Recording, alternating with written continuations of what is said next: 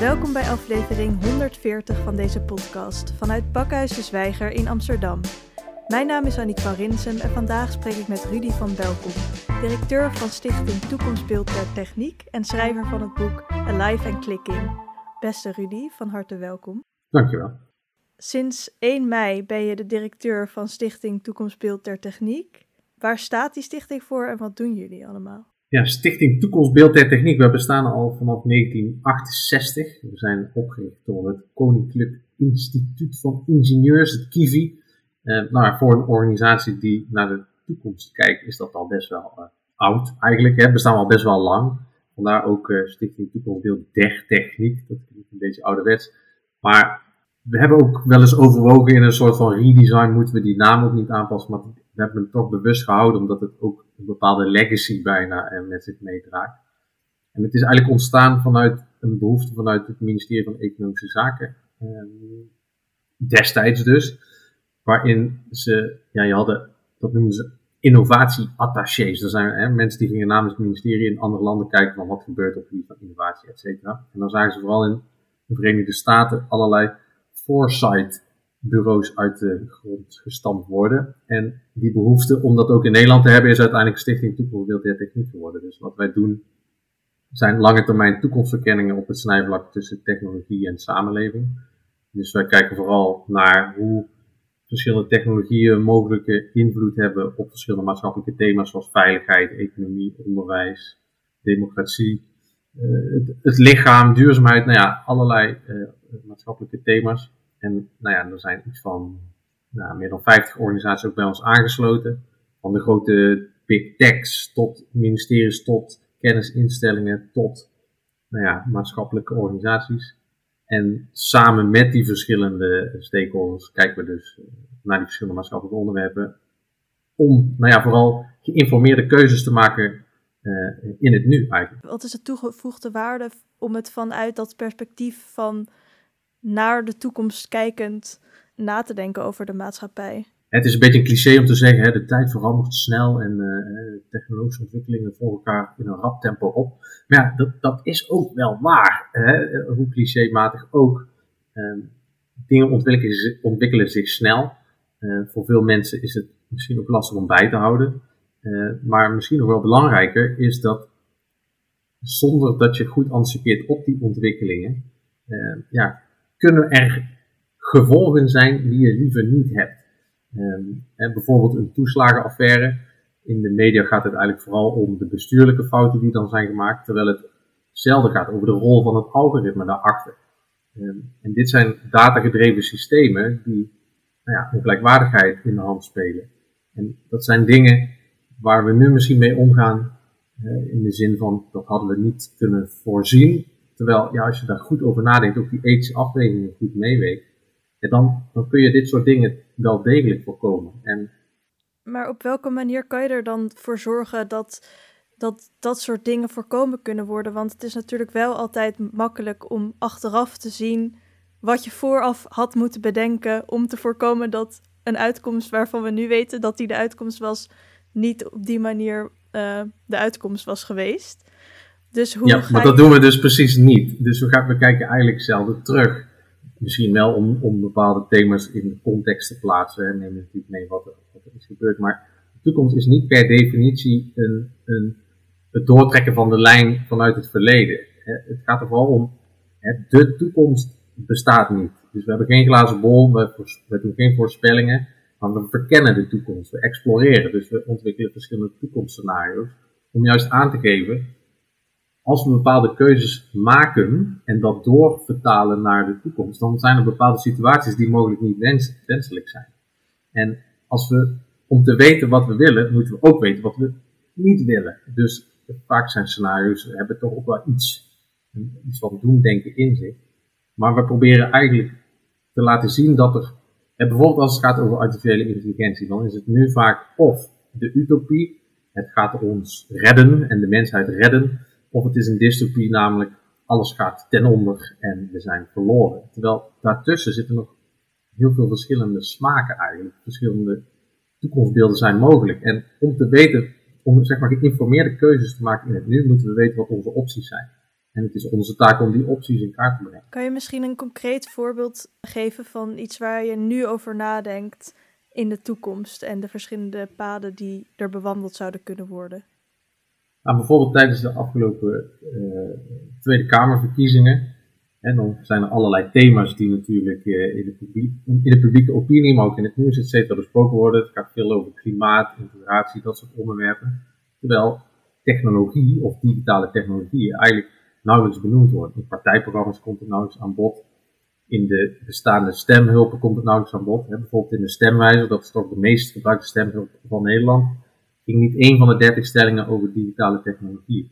Nou, als onderzoeker, ik, was, ik deed onderzoek naar de invloed van technologie op de democratie. Ehm, en als onderdeel daarvan heb ik bijvoorbeeld de technologiekieswijzer ontwikkeld. En dat, dat is een stemhulp, specifiek gericht op tech-gerelateerde onderwerpen zoals privacy, nepnieuws, de macht van big tech, etc. En eigenlijk, nou ja, je zou kunnen zeggen dat mes sneed aan drie kanten. Dus enerzijds hè, kon de burger zich oriënteren uh, met behulp van die kieshulp, met die behulp van die kieswijzer, over die specifieke thema's. Anderzijds zetten politieke partijen aan om zich uit te spreken over dit soort onderwerpen. Want veel keuzes hoe wij met technologie omgaan in de toekomst zijn politiek. Alleen staat er weinig in de partijprogramma's. Dus met die stemhulp hebben partijen zich nou ja, enigszins geforceerd uitgesproken daarover. En het gaf voor mij als onderzoeker heel veel inzicht. 30.000 mensen hebben die stemhulp gebruikt. Wat heel veel zegt over hoe burgers denken over de digitale toekomst van Nederland.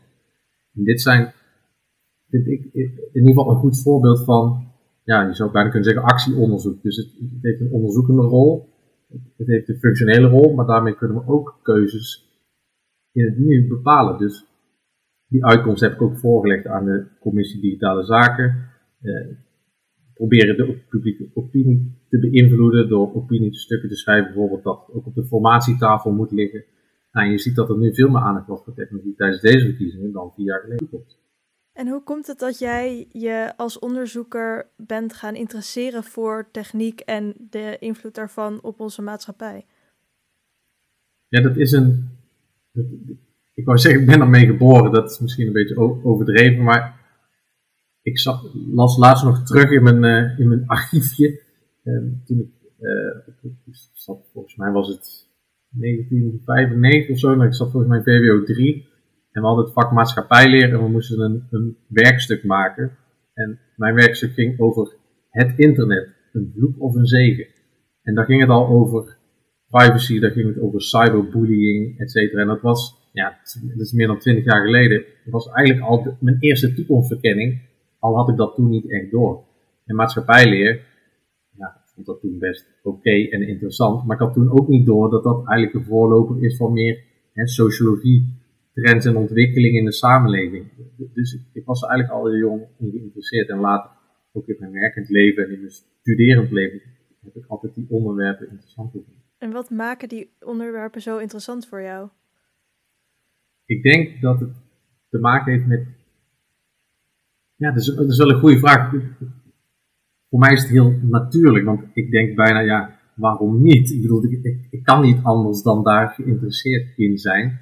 Maar het, het, is een, technologie heeft zeg maar raakvlak op verschillende domeinen. Dus ik, ik ben een specialistische generalist, zal ik maar even zeggen. Dus ik ben niet enorm in één domein, in één toepassingsdomein. Ik ben niet enorm van zorg of onderwijs of nou, et cetera. Maar technologie heeft invloed op al die verschillende domeinen. En daarom is het ook wel interessant die discussie over moet er een minister voor digitale zaken komen. Nou ja, in eerste instantie zou je zeggen ja, want technologie is belangrijk, dus moet dat ook op dat niveau worden vertegenwoordigd. Anderzijds kun je denken, ja, maar technologie heeft juist een soort interdepartementaal karakter. Hè? Dus al die ministeries zouden eigenlijk technologie hoger op hun agenda moeten hebben. En ik denk dat ik dat zo leuk aan vind, dat ik, terwijl je eigenlijk specialistisch bent op het gebied van technologische ontwikkelingen, kun je toch een generalist blijven in de zin van, je hoeft niet één domein te kiezen, je hoeft niet één toepassingsgebied te kiezen. Ehm, en het heeft nu eenmaal een grote invloed op hoe wij onze samenleving ontwikkelen. De mens is, je zou bijna kunnen zeggen, van nature technologisch. De, de, de, reden dat we leven zoals we leven, dat, dat, daarin heeft technologie gewoon een hele grote rol. Als je al kijkt naar gewoon de, de speren die we maakten, het vuur dat we, dat we maakten, dat, dat, dat maakte ook samenlevingen. Ja. ja, dat, ja, ik zeg al, hoe kun je dat niet interessant vinden? Ja, dat, uh, ik vind dat een goede retorische vraag.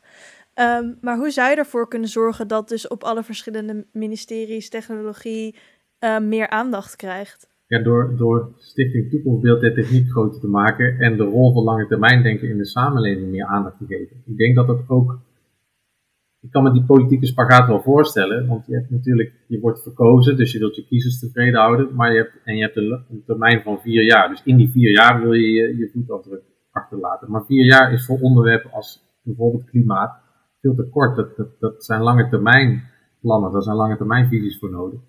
En ik denk dat dat ontbreekt. En überhaupt is lange termijn denken zit niet echt in onze natuur. We zijn toch vooral bezig met wat direct voor ons ligt. Want ja, dat heeft nu eenmaal ook impact op ons leven, hetgeen wat voor ons ligt. Terwijl we daardoor als samenleving of als, als wereld en misschien wel steeds verder afdrijven en wordt het ook steeds lastiger om bijvoorbeeld klimaatdoelen te behalen. Als je, daar eigenlijk te laat aan begint, dan is het heel lastig om, die schade nog te herstellen. Niet onmogelijk gelukkig. Uh, en daarom is innovatie ook een interessant thema, want ja, we hoeven niet alleen maar bang te zijn voor de toekomst. We kunnen ook uh, daar hoop uit putten.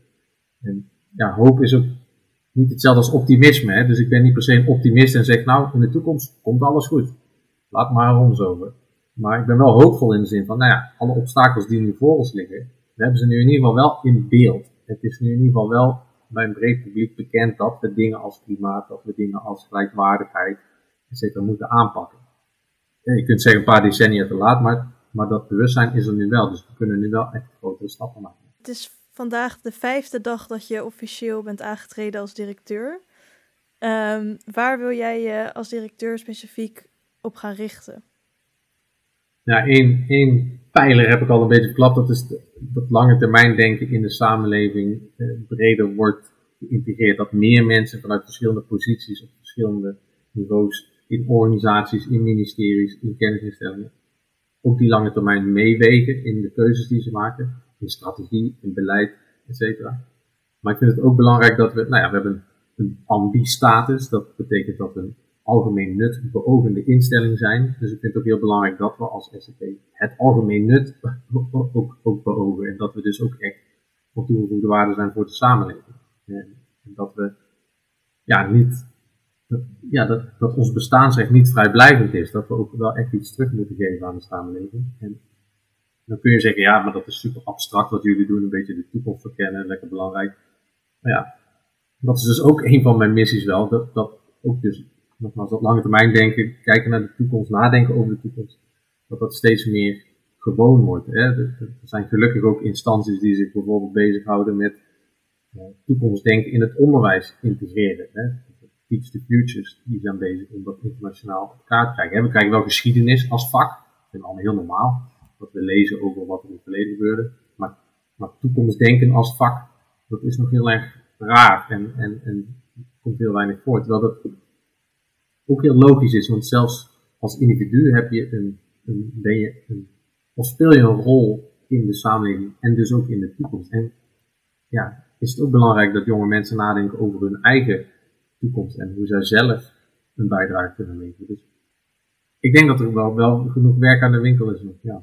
Op welke manier kunnen we nou bevorderen dat we wel uh, misschien wel generaties uh, lang nadenken? Ja, dat is, dat is überhaupt een uitdaging. Maar ik denk dat, dat daar is geen één, één eenduidig antwoord op. Dat is afhankelijk van waar moet dan op de lange termijn worden nagedacht. Wie moet er dan daarover nadenken en wat is het doel daarvan. Kijk, uiteindelijk is lange termijn denken is een middel. Dat is niet een doel op zichzelf. Dus dan kun je wel zeggen, oké, dan integreren we het vak toekomstdenken in het onderwijs. We zetten in de Tweede Kamer een, een toekomststoel neer die dan de toekomstige generaties moet verbeelden. En we uh, trainen uh, consultants en mensen in het werkveld om lange termijn te denken. Dat zijn allemaal dingen die wij kunnen doen en die ook wel degelijk invloed hebben. Maar het is, het een cultuurverandering. Dus je vraagt eigenlijk, ja, hoe kun je in een korte termijn de wereld veranderen? Nou ja, er is niet echt een super kort, kort playbook voor waarin je zegt, nou, als je dit doet, dan is lange termijn denken geïnitieerd. ik denk dat dat eerst tussen de oren van mensen moet komen. En ik vind bijvoorbeeld het, het boek De Goede Voorouder van Roman, achternaam ontschiet me nu, um, een filosoof in ieder geval. Hij maakt bijvoorbeeld een vergelijking met, met, met het bouwen van kathedralen. En we, we konden wel lange termijn denken, maar we zijn het een beetje verleerd. En voorheen wisten architecten in de middeleeuwen bijvoorbeeld die een grote kathedraal bouwden, wisten dat ze, de, dat, het, dat ze het niet zouden overleven dat die kathedraal af is. Dan, moesten ze al mee leven. dat duurde veel langer dan een mensenleven om al die dingen, om die projecten af te ronden.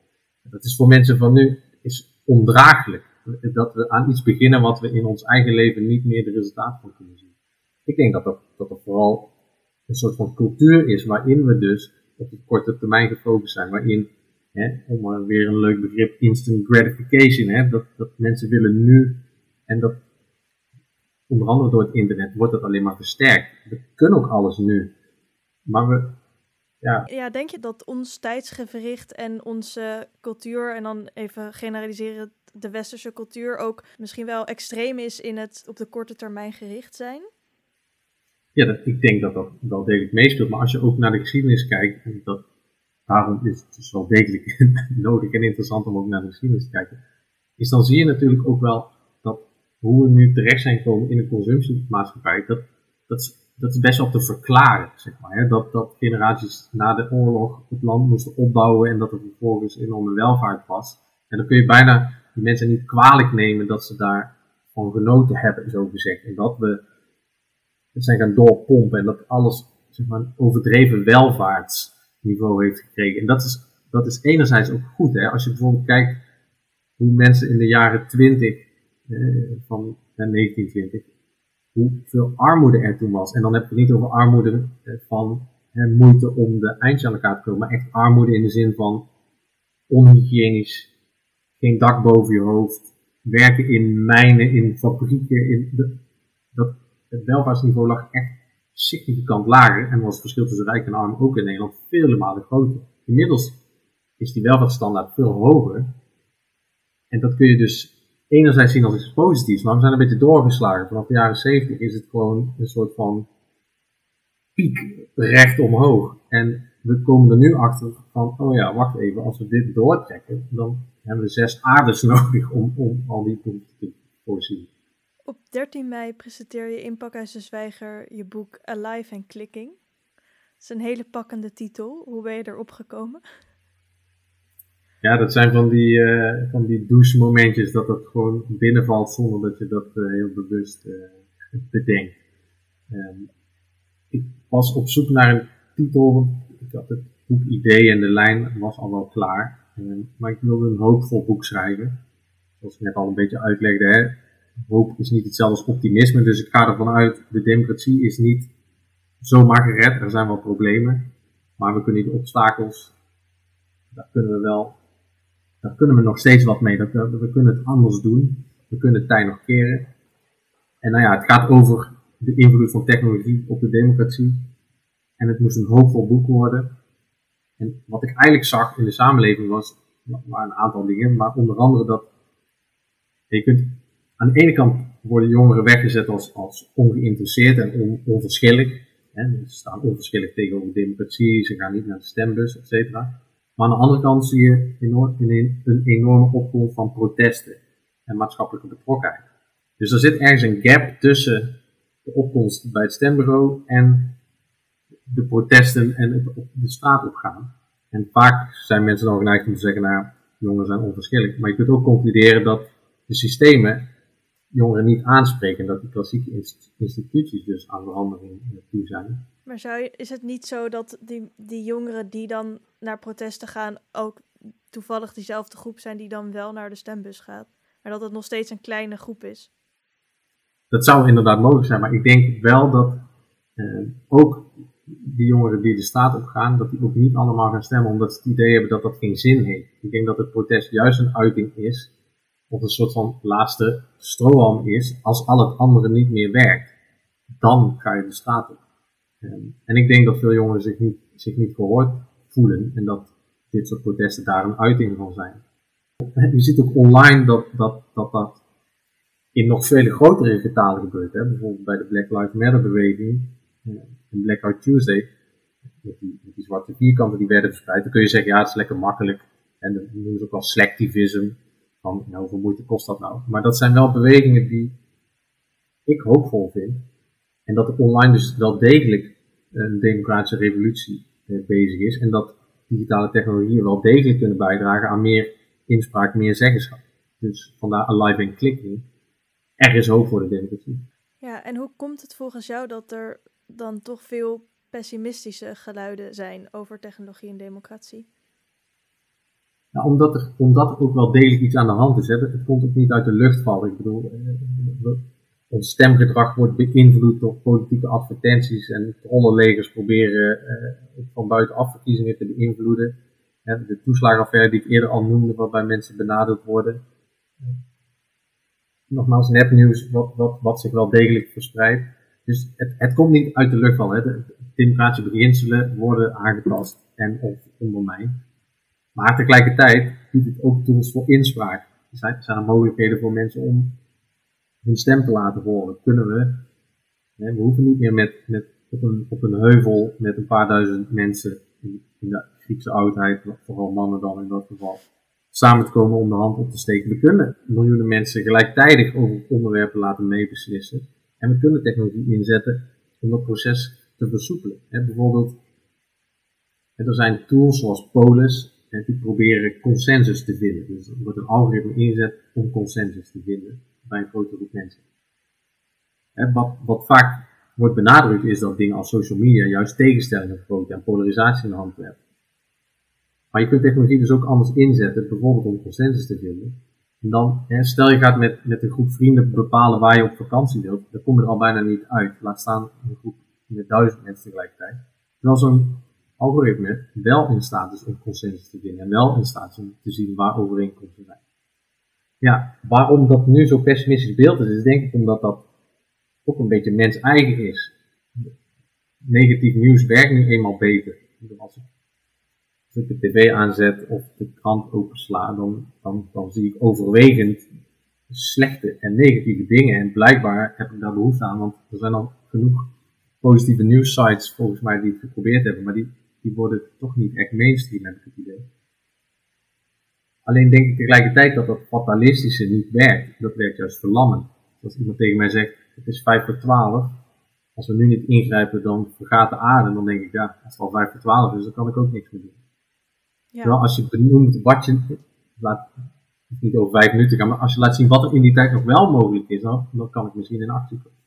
Ja, dat klinkt heel logisch. En ik zou eigenlijk ook wel denken dat dat wel werkt. En mensen volgens mij ook wel in wat diepere, langere nieuwsproducties als documentaires en dat soort dingen ook wel geïnteresseerd zijn in uh, toekomstbeelden die hoopvol zijn. Ik denk wel dat we er behoefte aan hebben. Alleen wordt het, denk ik dat we misschien bang zijn dat dat toch onvoldoende scoort of zo, om maar een beetje een visieterm te gebruiken. Um, en, en, nogmaals, ik denk dat het nodig is. Dus misschien is het een beetje hetzelfde als, als, als de meeste mensen deugen, hè, dat ons mensbeeld eigenlijk al sinds mensheugenis vrij negatief is. Terwijl het gaat er ook maar net om waar je bij stilstaat, waar je je op focust. Nee, de mens is niet heilig en, en, en, heeft, heeft negatieve eigenschappen, maar ook heel veel goede. Het is maar net waar, waar je op focust. Waar, waar focus je op inderdaad. En dat, dat is met de democratie en technologie precies hetzelfde. Als ik, ik heb anderhalf jaar onderzoek daarnaar gedaan. Ik heb een, bak aan bronnen en, en onderzoeken en, en et cetera verzameld 80% gaat over de negatieve impact van technologie. En ik was zelf ook al begonnen aan een boek met de titel, niet Alive in Clicking, maar Clickbait Democracy. En het idee was, waar ik over wilde schrijven, hè, we zijn van een aandachtseconomie terechtgekomen in een aandachtsdemocratie. Alles voor de kliks. En steeds meer politieke organisaties proberen onze aandacht te kopen, te misleiden, te manipuleren, te censureren. Ik denk dat is spannend. Ga schrijven. Dat koopt als een, als trein. Maar wat ik al zei, 80% van mijn onderzoek kon dat onderbouwen, maar 20% bleef over. Waarvan ik dacht, ja, wat moet ik hiermee? 20% die bijvoorbeeld aangaf, hè, microtargeting, politieke advertenties. Uit wetenschappelijk onderzoek blijkt dat het heel weinig invloed heeft op ons stemgedrag. Terwijl in de nieuwskoppen staat, Cambridge Analytica zorgt voor Brexit. Maar het wetenschappelijk onderzoek zegt eigenlijk, Nee, want mensen denken hooguit positiever over een partij of negatiever over een andere partij, maar stemgedrag wordt daarmee niet beïnvloed. Ik dacht, wat moet ik hier nu precies mee? En later besefte ik me, dat is waar ik me op wil focussen. Ja, en als jij nou een stip op de horizon zou zetten voor de toekomst van de digitale democratie, hoe zou dat er dan uitzien? Ik denk dat, dat er twee belangrijke voorwaarden zijn voor een inclusieve digitale democratie. Eén is dat we dan ook een democratisch internet hebben, want we kunnen alleen maar democratische of digitale tools op een goede manier inzetten als we ook een democratisch internet hebben. Dan, zal, dan zullen we dus aan die macht van big tech moeten sleutelen. Dan zullen we dus het internet meer als een soort van publieke ruimte moeten gaan zien, of een soort neutrale zone, waarin niet continu gemonitord wordt en waarin data niet een soort van handelsproduct is. En dan zullen we moeten gaan nadenken over hoe kunnen we tools inzetten die bijvoorbeeld consensus bevorderen, meer burgerinspraak mogelijk kunnen maken, meer participatie, meer betrokkenheid. Ehm, en ja, in, in mijn utopische wereld, ja, heeft iedereen een mogelijkheid om, zijn stem gehoord te laten worden. En dat we dus, of, nou, of dat nu offline of online is, of dat nu complexe algoritmen zijn of simpele invullijsten of beeldende manieren. We moeten gaan nadenken over hoe we dat inclusief kunnen maken. En nou ja, die mogelijkheid heeft het. Hè. Nogmaals, de, de oude Grieken die gingen op, uh, op een heuvel staan met z'n allen. Op een gegeven moment werden samenlevingen te groot, dus, dus moesten we wel naar een representatieve democratie. En even los van of we daarvan af moeten stappen. We hoeven niet meer zo gerepresenteerd te worden als, als destijds, omdat we met technologie ook onszelf kunnen representeren. Maar, omdat het nu niet ingebed is in politieke besluitvorming, krijg je dus de situatie dat mensen wel digitale tools inzetten om hun mening te laten horen, maar dat ze die niet kwijt kunnen. En als er niet naar je geluisterd wordt, wat doe je dan? Dan ga je harder roepen. Dus ik denk dat in de ideale wereld hoeft je niet te schreeuwen om gehoord te worden. Uh, maar wordt, wordt, er, wordt er gevraagd naar je opinie en wordt er iets mee gedaan. Op 13 mei gaan we verder praten over je boek. Uh, wat kunnen we van de avond verwachten? Veel hoopvolle inzichten. Ik hoop ook wel een, ook wel een kritisch debat, want waar ik benadruk dat er hoopvolle signalen zijn, zullen er ook mensen zijn die, die, die toch vinden dat de negatieve kanten de overhand hebben. Nou, dat, dat levert interessante gesprekken op. Er zijn ook allerlei eh, gastsprekers, panelleden, dus het wordt niet de, de Rudy van Welkom show, gelukkig. Eh, er zijn allerlei mensen die vanuit hun expertise ook, ook meedenken over hoe die digitale democratie eruit zou moeten zien. En ik denk dat dat uh, op zijn minst een waardevol debat is. Heel veel dank, Rudy van Welkom. Jij ook. Beste luisteraars, dit was aflevering 140 van de podcastserie van Pakhuis de Zwijger. Wil je meer weten? Kom dan op vrijdag 13 mei om 8 uur naar de boekpresentatie van een live en clicking in Pakhuis de Zwijger. Een rating achterlaten of je abonneren op deze podcast kan via SoundCloud, Spotify, Apple Podcast of een ander podcastplatform. Dank voor het luisteren en tot de volgende keer.